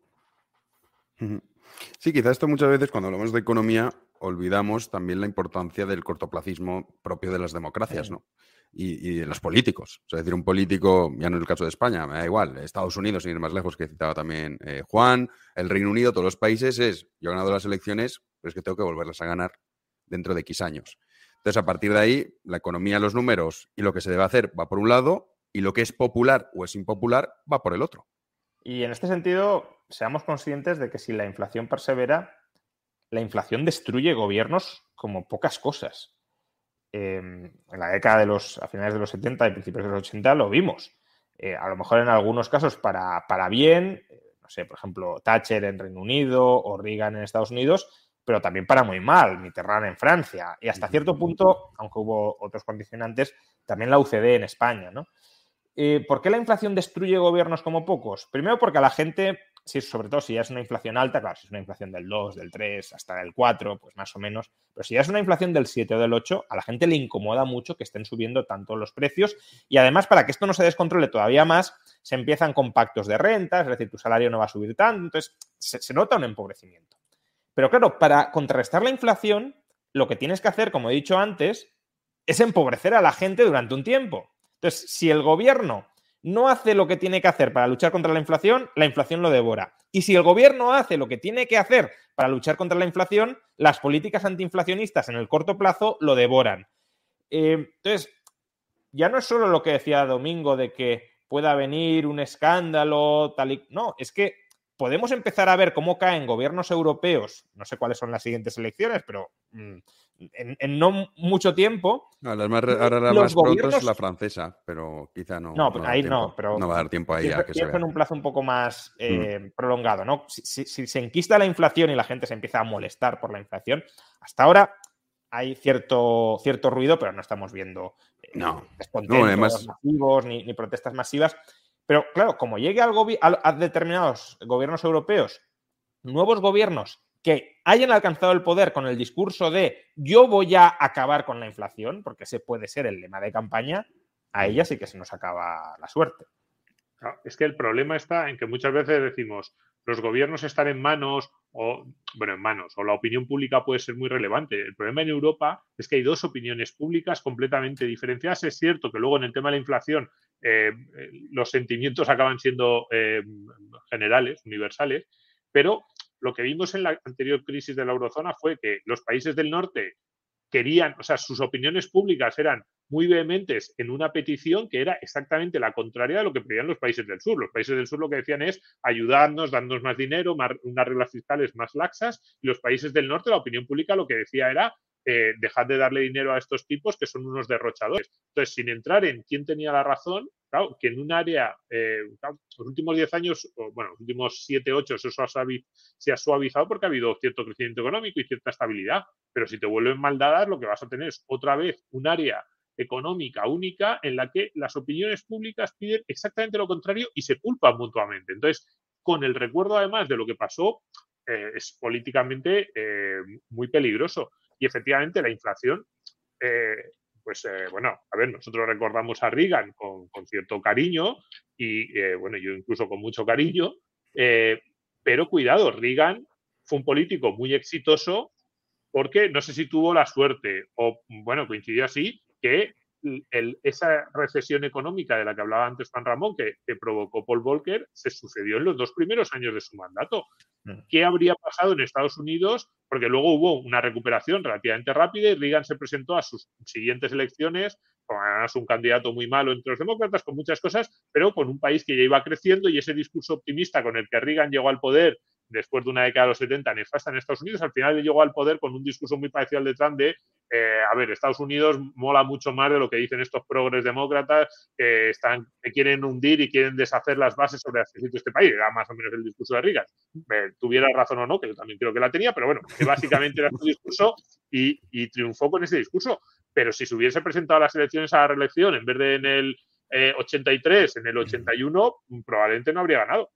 Y con Thatcher tres cuartos de lo mismo, ¿eh? Y con Thatcher tres cuartos de lo mismo, porque los dos primeros años de marca de Thatcher fueron tela marinera. Lo que pasa es que, bueno, vinieron los argentinos ahí, entre una guerra y un poquito de recuperación económica, se salvó, pero si no, es muy difícil para un gobierno, incluso para el que quiera hacer bien las cosas. Cuidado, es que, claro, decimos, no, es que son muy malos, ¿no? Es que los malos, porque son malos, te van a hundir a medio plazo. Pero es que incluso el que quiera hacer bien las cosas va a tener que aguantar un año o año y medio muy complicado. Sí, si la inflación se mantiene alta, o sea, si se dieran esas condiciones. Sí, y luego esto evidentemente, pues bueno, al que le pilla, el caso de Portugal es un ejemplo clarísimo, ¿no? Cuando la gente dice, no, es que el Partido Socialista Portugués, que bien hace las cosas, claro, pero viene previamente de los recortes que tuvo que aplicar, digamos, el partido de centro-derecha, se puede llamar así en Portugal, que pasa un poco aquí como España, que es la derecha, en fin, un poco difuso. Y lo mismo ocurre también ahora en Grecia, que han vuelto a gobernar. Y dice, mira que bien lo estamos haciendo. Claro, lo está haciendo bien porque fue Syriza el que no tuvo más remedio que meter el tijeretazo. O sea, se beneficia, veis que esto es así, se beneficia el que no lo ha hecho, ¿no? Aquí tenemos una pregunta hace ya un ratito que nos dejaba Borja PM. Un privilegio contar con genios como vosotros. No sé qué directo estás viendo, Borja, pero gracias. ¿Pensáis que la inversión a largo plazo en fondos indexados, stocks mayor parte, corre peligro? ¿Puede haber un crack? Sí, hombre, que puede llegar a haber un crack bursátil, creo que no lo puede descartar nadie.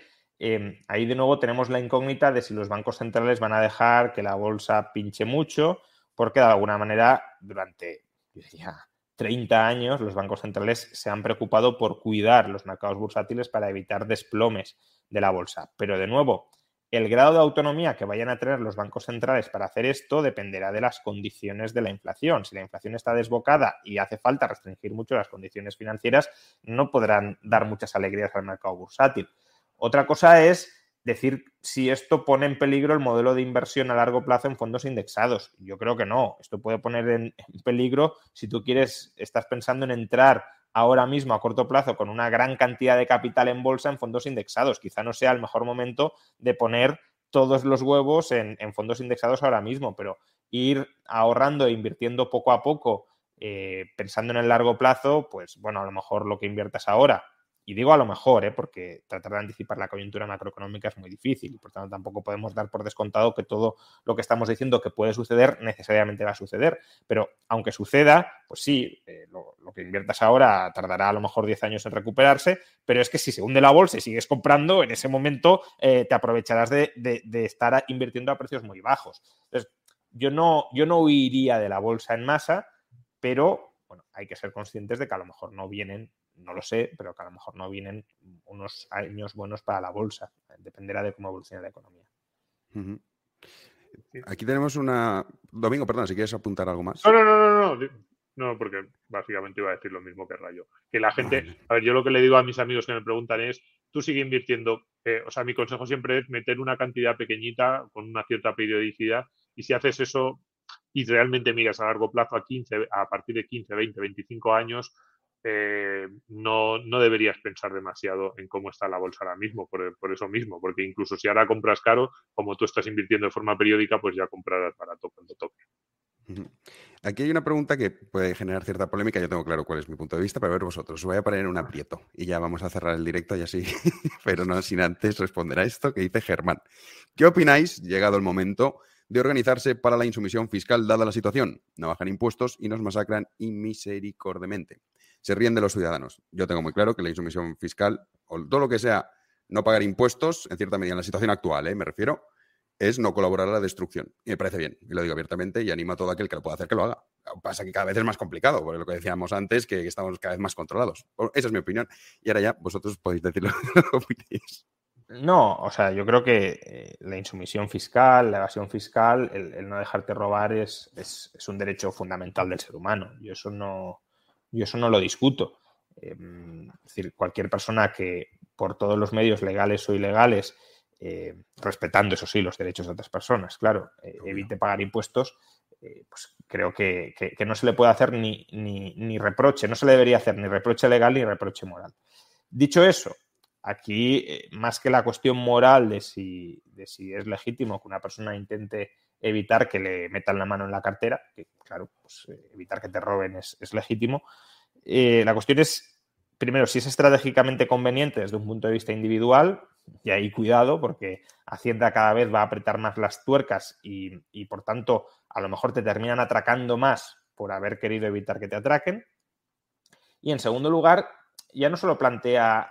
La pregunta no está planteada solo desde un punto de vista individual, de si yo otra persona se escaquea de pagar impuestos, no le pillan y demás. La pregunta está planteada si hay que organizarse para promover un movimiento de insumisión fiscal. Y yo ahí no sé hasta qué punto eso es estratégicamente inteligente, porque,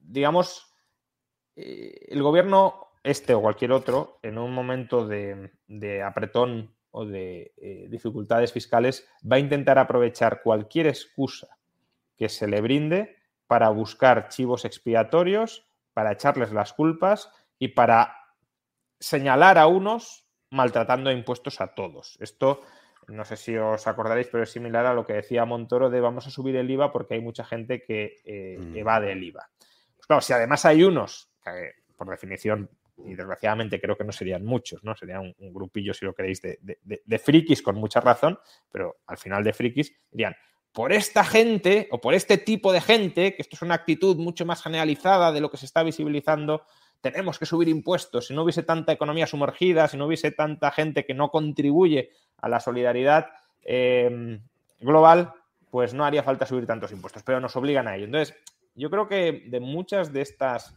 crisis o enfrentamientos contra el Estado, sobre todo cuando no son enfrentamientos de masa realmente, es decir, movimientos que pueden tumbar gobiernos, sino movimientos de resistencia, hasta cierto punto, no siempre, pero hasta cierto punto el Estado puede salir beneficiado y puede obtener más poder. Uh-huh. Domingo. Yo soy un señor muy de orden, ¿eh? Es verdad, se me ve en la cara incluso. Ahí, eso, tengo ahí, no entra en plano de milagro el corazón de Jesús de mi abuela, que lo tengo ahí cuidándome siempre en mi casa, claro. Entonces, quiero decir, no, porque iba a decir que yo soy un señor muy de orden, pero yo hace un par de años o tres a lo mejor te hubiera dicho, no, hombre, los que haya hay que pagarlos, no, pero yo ya estoy en vuestra situación completamente. Creo que es verdad, creo que es inaceptable porque además llega un momento en el que dices, oiga, ¿qué herramientas tengo? ¿Estaría justificado pagar cualquier impuesto que fuera aprobado? Entonces te llevan los impuestos al 99% del PIB o de tu salario y también lo tienes que pagar porque democráticamente ha sido aceptado. ¿Y cuál es esa legitimidad? ¿De dónde sale esa legitimidad? Incluso en España, porque luego decimos, no, federalismo fiscal, competencia fiscal, y de repente en el momento en que hay una región, o sea, es evidente, en ese discurso que te dicen, no, pero esto es una elección democrática y cada uno va a hacer, de acuerdo a las reglas, va a elegir aquellas opciones que le valen mejor. Está claro que en España hay una región en la que sus ciudadanos, en esas reglas democráticas, han escogido una opción de menos impuestos. Pero de repente dicen, no nos vale y también nos la queremos cargar, con lo cual es que incluso su propio discurso no se sostiene. Entonces yo cada vez estoy más en esa opción. Yo no sé si organizarse, pero sí que yo animo a cualquiera de la forma menos peligrosa posible, y la menos peligrosa es, más que la evasión, yo diría la elusión, es decir, maximizar tu conocimiento de las reglas, claro, por supuesto, maximizar tu conocimiento de las reglas para pagar el mínimo de impuestos. Yo eso animo a todo el mundo, y no solo conocimiento de las reglas, también conocimiento de las reglas en los diferentes territorios. Es decir, a mí me duele decir esto porque me gustaría que mi país fuese un lugar de atracción de inversiones, pero evidentemente yo a gente joven que se pueda estar planteando, viendo este canal, pues yo diría, pues intenta radicar tu lugar de trabajo en Irlanda, si puedes. Si tienes que vivir entre dos o tres países, lo que han hecho muchas personas conocidas en España, pues en Andorra o en otros lugares, pues digo, pues por supuesto, intenta, porque es mentira esta idea de no, pero luego la sociedad te lo agradece, tú estás contribuyendo. No es cierto, no es verdad. Es decir, el gasto público, incluso en aquellos servicios que podemos decir, bueno, pues esto no está mal o tiene una cierta justificación, es más la excusa para mantener una sobreestructura que no está justificada. Y yo cada vez siento más que hay un discurso, ese discurso democrático y ese discurso de la solidaridad y del colectivo, se hace para enmascarar intereses particulares. Yo estoy rodeado, vamos, en los medios de comunicación, en la academia, incluso yo mismo, muchas veces digo, o sea, ¿de dónde sale el dinero que acaba pagando a buena parte de esa opinión pública en el sentido amplio? Y digo, periodistas, políticos, académicos, y somos rentistas. Sinceramente, muchas veces que somos rentistas que nos aprovechamos de una normativa que hacemos nosotros mismos y que defendemos nosotros mismos para extraer de los que no se pueden, de los que no pueden defenderse y los que no pueden extraer esas rentas. Así que, por supuesto, elusión fiscal al máximo, y si alguno tiene alguna posibilidad más, pues también que la explore. Sí, esto también iría muy ligado, quizá, como ya reflexión final, con la cuestión del fundamento democrático, que yo cuando me digo, sí, yo estoy en contra del fundamento democrático, que consiste en que si la mayoría dice A, ¿cómo no vas a respetar a esa mayoría? Pues no, porque A puede decidir cosas que son tremendamente injustas. Y hablabas de los impuestos, la evolución de los impuestos. Nunca antes en la historia habíamos pagado tantos impuestos. Es verdad que se revisten con solidaridad, que si no, si además siempre ponen los mismos ejemplos. Nos vamos a quedar sin hospitales, nos vamos a quedar sin colegios, poco menos que no vamos a poder hacer absolutamente nada si no hay un Estado omnipresente que tiene un gran nivel de recaudación. Pero esto también está ligado con ese fundamento democrático que ha calado tanto en nuestras sociedades. Que claro, es que esto lo ha elegido la mayoría. Bueno, ¿y qué? O sea, esto... En fin, si queréis puntualizar algo más, o si no ya cerramos el directo, que os he robado ya una hora casi y media, y ya nos despedimos. Si queréis decir algo más, Juan, Domingo. No, bueno, simplemente, quizá hemos pintado un escenario muy, muy catastrofista, porque sin duda hay mimbres para ser pesimistas, pero bueno, sí querría poner de manifiesto que muchos de los razonamientos que estamos efectuando, por no decir casi todos, penden del hilo de que la inflación se va a mantener descontrolada. Y esta es, desde luego, una posibilidad, pero no es un escenario absolutamente inexorable que sea así. Yo creo que en la actual inflación hay alguna parte que será una parte mayor o menor, pero que es sin duda por sobrecalentamiento de la demanda, pero también hay partes que son efectivamente por cuellos de botella, por la guerra, etcétera. Entonces, si la mayor parte de la inflación actual es por sobrecalentamiento de la demanda, lo tenemos muy complicado. Si la mayor parte es por esos cuellos de botella, que casualmente han coincidido todos en el mismo tiempo, pero bueno, y por la guerra, pues sí que podríamos ver en los próximos meses, si todo esto se soluciona, moderaciones de inflación. Y si la inflación se modera, entonces... muchas de las cosas que hemos dicho antes, pues hasta cierto punto se retrasan en el tiempo. Europa nos podría rescatar, se podría socializar la deuda, no haría falta tantos recortes a corto plazo, tantas subidas de impuestos a corto plazo, y por lo tanto el escenario no sería tan crítico. Pero insisto, para que esto sea así, la inflación ha de regresar rápido, relativamente rápido, bajo control. Si no, y creo que cuanto más tiempo pasa sin que la inflación regrese a bajo control, más probable es la hipótesis de que no es por cuellos de botella, o de que no es mayoritariamente por cuellos de botella, de que no es, en este caso por la guerra, etcétera, sino que hay otras causas que no estamos solventando, que son exceso de gasto, exceso de laxitud monetaria, exceso de laxitud fiscal.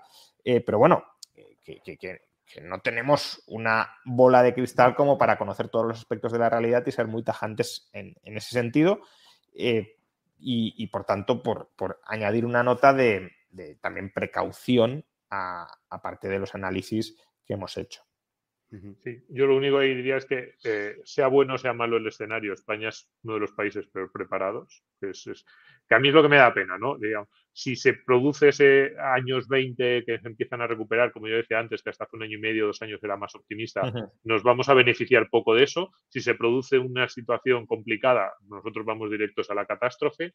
Y luego, todo este margen, ¿no? Muchas veces utilizamos estas palabras, el margen que nos han dado. Nuestros socios europeos nos han apoyado, las políticas de apoyo o de expansivas del Banco Central Europeo. Y digo, llevamos 10, 12 años ya, venga, pongamos 2010, con este margen, con estas ayudas, con este sostén. ¿Y qué hemos hecho? O sea, ¿qué cambios ha habido en la economía española en los últimos 15 años para haber aprovechado eso? O sea, nos han dado mucho dinero, nos han financiado y nos han dado un apoyo político en sentido amplio. ¿Qué hemos hecho como país? Es que a mí me da una sensación de pérdida, de oportunidad perdida brutal. Entonces, bueno, sí, claro, si las cosas van más o menos bien, pues bueno, empezaremos ahí. Lo que decía antes es que el modelo es Francia. Un estancamiento en los próximos 30 años, pero con menos potencial productivo. Bueno, pues... triste, será muy triste. Vamos a dejar de hacer noticias sobre que nos supera otro país del este, pues simplemente será lo normal. Cada vez estaremos más lejos de países que hace 15 o 20 años los veíamos con mucha distancia. Y igual que ahora, a ver, cuando yo tenía 15 años era muy extraño ver, por ejemplo, irlandeses en España, porque eran dos países de renta similar y Irlanda era un país relativamente pobre, digo, finales de los 80 en España, y no te venían muchos irlandeses a veranear. Ahora tienen todas las casas de la costa de Málaga. ¿Por qué? Porque es un país con una renta per cápita brutal y tienen una capacidad para venir aquí y dicen, ¡ay, qué barata es España! Me tomo unas cervezas y unos whiskies, me sale baratísimo y se pasan unas vacaciones de maravilla. Y yo lo veo y digo, hombre, qué alegría que te vengan irlandeses, pero también digo, ¡ay, qué envidia que no seamos nosotros también los que podemos ir a otros países diciendo mi poder adquisitivo, mi capacidad de compra en esos países es brutal porque es que gano unos sueldos en España fantásticos! Pues no. Y lo hemos perdido. Han sido 15 años desperdiciados. Intuyo que la próxima década va a ser igual. Esperemos que por lo menos sea desperdiciada en la situación buena, en el análisis optimista que decía ahora Juan Ramón, porque bueno, entonces será simplemente estancamiento y ya está. Y solo una cosilla más, porque seguimos haciendo similitudes con Francia y ya hemos dicho energía, tejido empresarial y otro factor que está muy vinculado a las pensiones pero que no hemos mencionado. Vamos a un escenario de una población mucho más envejecida de lo que teníamos hasta la fecha. Y eso es mucho... Ya no es solo más gasto público en sanidad, en pensiones, es mucho menos dinamismo empresarial. Es decir, que si ya éramos un país que por las regulaciones no éramos especialmente dinámicos, pues claro, con una población envejecida, ¿quién se va a poner a emprender a los 60 o a los 65 años? Nadie. Es decir, menos población joven. Francia es uno de los países europeos con una población más rejuvenecida y con una tasa de natalidad más alta. España todo lo contrario. Estamos copiando lo peor de Francia y tenemos problemas que son en algunos sentidos mucho más serios que los que tiene Francia. Así es. Bueno, pues muchísimas gracias, Juan, Domingo. A Domingo Soriano lo pueden seguir en Twitter y también en E-Radio, que haces varios programas, Tu Dinero Nunca Duerme, Economía para Quedarte Sin Amigos, y a Juan, ya lo saben, en su canal de YouTube, también en Twitter, en Instagram, en Facebook. ¿Qué más tienes, Juan? Twitch también tienes ahora, TikTok, ¿no? También tengo, TikTok, sí. TikTok, bueno, canal secundario, en fin, sí, si no ven a Juan es porque ya, vamos, es complicado. Así que nada, lo pueden seguir, que ahí además tienen muchos vídeos sobre estos temas que hemos abordado, que los aborda diariamente. Y aunque, bueno, a Domingo lo pueden escuchar en E-Radio, que está ahí en sí, E-Radio. Donde... Y en Libertad Digital escribo. En Libertad Digital escribes artículos ahí también, sí. Hoy estaba en la tertulia con Federico, Juan, y se ha metido contigo. Y yo decir que eso te he defendido. Eso me has dicho, no lo he escuchado, pero bueno. No, se ha metido. Hombre, Federico te sigue mucho sí, en YouTube. Y no estaba público... a favor, que esto daría para otro tema. Yo sí que estoy de acuerdo contigo del hecho que no es justificable cerrar RT y Sputnik, ¿no? Yo creo que la libertad de expresión debe prevalecer. Pero decía que esto era muy utópico. Tengo un público muy selecto en el canal de YouTube. Aparte de Federico, también me sigue, me consta Huerta de Soto, o sea que... Bueno, pues ya está, ¿qué más quieres? No, desde luego. Así que bueno, ahí lo pueden escuchar a Domingo Soriano y a Juan, ya saben, seguirlo por todas las vías y canales. Muchísimas gracias, Domingo. Muchísimas gracias, Juan. Muchas gracias. Gracias a ustedes por haber estado aguantando hasta ya 11:30, hasta esta hora. Nos vemos el domingo en el podcast En Libertad. Muchísimas gracias. Ever catch yourself eating the same flavorless dinner 3 days in a row? Dreaming of something better? Well, HelloFresh is your guilt-free dream come true, baby. It's me, Keke Palmer. Let's wake up those taste buds with hot, juicy pecan-crusted chicken or garlic butter shrimp scampi. Hello Fresh. Stop dreaming of all the delicious possibilities and dig in at HelloFresh.com. Let's get this dinner party started.